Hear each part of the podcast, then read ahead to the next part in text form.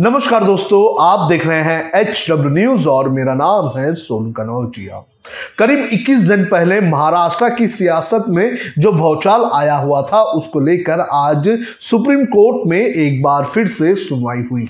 लेकिन आज supreme court में जो सुनवाई हुई और सुप्रीम कोर्ट में जो कहा गया, उसके चलते ऐसा कहा जा रहा है कि एकनाथ शिंदे ग्रुप को कहीं ना कहीं राहत मिली है। आपको बता दें कि आज chief justice of India N V Ramana के सामने इस मामले की सुनवाई हुई और इस मामले की सुनवाई के दौरान सीजीआई ने यह कहा है कि इस मामले की सुनवाई के लिए एक कॉन्स्टिट्यूशनल बेंच बनाई जाएगी और कॉन्स्टिट्यूशनल बेंच उन याचिकाओं पर अपना फैसला सुनाएगा जो याचिका महाराष्ट्र में दाखिल की गई है। यानी कि जो विधायकों की अयोग्यता वाली जो सुनवाई है, वो अब कॉन्स्टिट्यूशनल बेंच करेगी।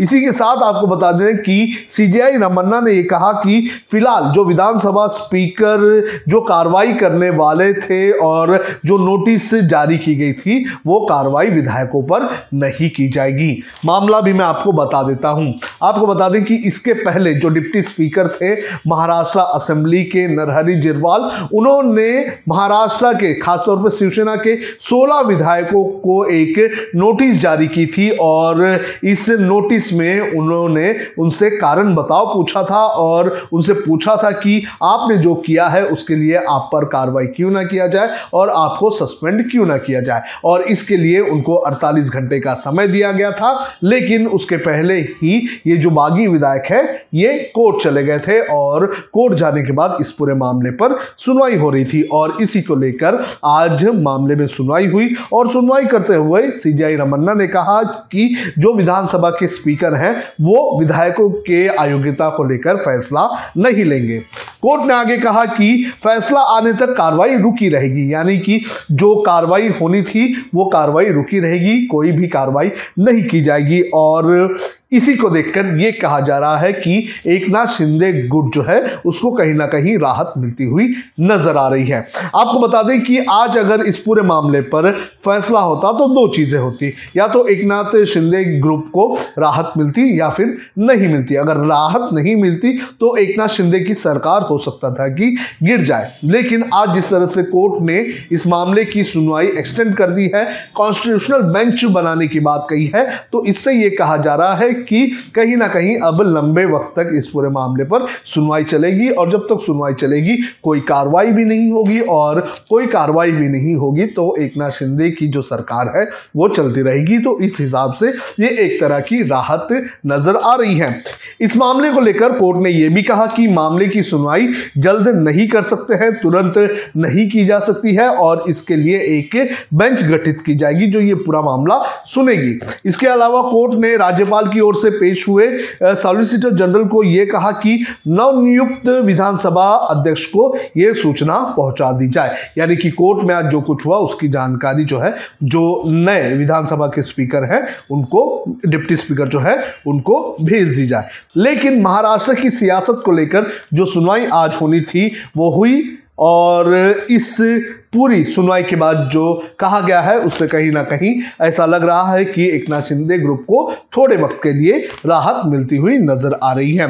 कोर्ट के अलावा महाराष्ट्र की सियासत में आज और भी कई नए अपडेट्स आए हैं।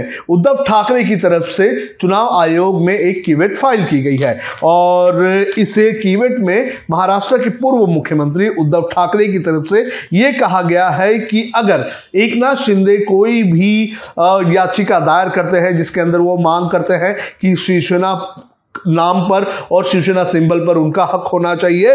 तो ऐसे मामले की सुनवाई के दौरान उन्हें उद्धव ठाकरे का पक्ष सुनना चाहिए और सुनने के बाद ही कोई ऐसा फैसला लिया जाए। तो चुनाव आयोग उद्धव ठाकरे भी पहुँच चुका है।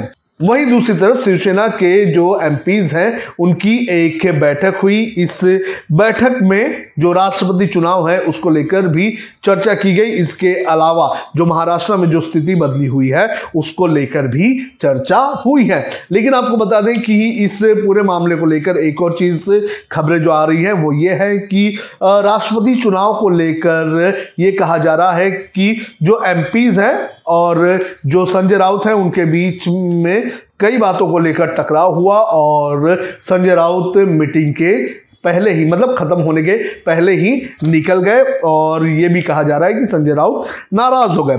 जानकारी ये भी है कि जो आ, मीटिंग हुई है उसमें जो एमपीज हैं शिवसेना के अधिकतर एमपीज ये चाहते हैं कि द्रौपदी मुर्मू को जो है वो समर्थन दिया जाए। और ये कहा जा रहा है कि द्रौपदी मुर्मू एक आदिवासी समाज से आने वाली महिला है और इसी के चलते जो शिवसेना के जो एमपीज हैं, वो उन्हें पूरी तरह से समर्थन देने की बात कर रहे हैं। इसके अलावा आपको बता दें कि जो शिवसेना की ये जो मीटिंग हुई है, इसमें छह सांसदों के नहीं आने की खबर भी है।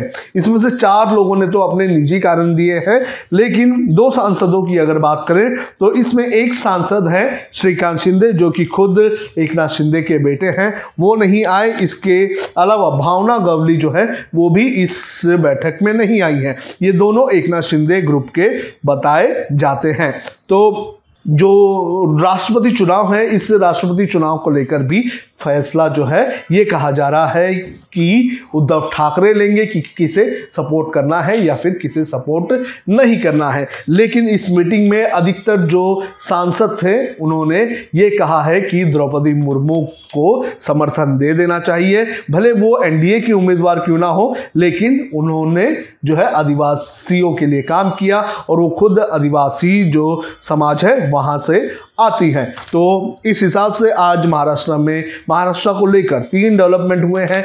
एक तो सबसे पहले सुप्रीम कोर्ट में, जहाँ पर यह कहा गया कि कॉन्स्टिट्यूशनल बेंच बनाई जाएगी और कॉन्स्टिट्यूशनल बेंच जो है, वो इस मामले की सुनवाई करेगी। दूसरा अपडेट यह आया है कि उद्धव ठाकरे ने केवेट फ़ाइल की है चुनाव आयोग के सामने और ये कहा है कि अगर एक नाथ शिंदे अगर शिवसेना पर हक जमाने या फिर सिंबल पर अपना हक जमाने आते हैं तो शिवसेना यानी कि उद्धव ठाकरे गुट का की बात भी सुनी जाए। और तीसरा ये कि अधिकतर जो सांसद हैं, वो ये कह रहे हैं कि द्रौपदी मुर्मू को समर्थन दिया जाए शिवसेना की तरफ़ से।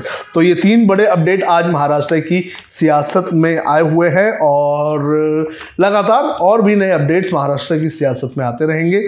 आपको क्या लगता है महाराष्ट्र की सियासत में जो कुछ हुआ, वो सही हुआ या गलत हुआ? आप कमेंट करके हमें बता सकते हैं।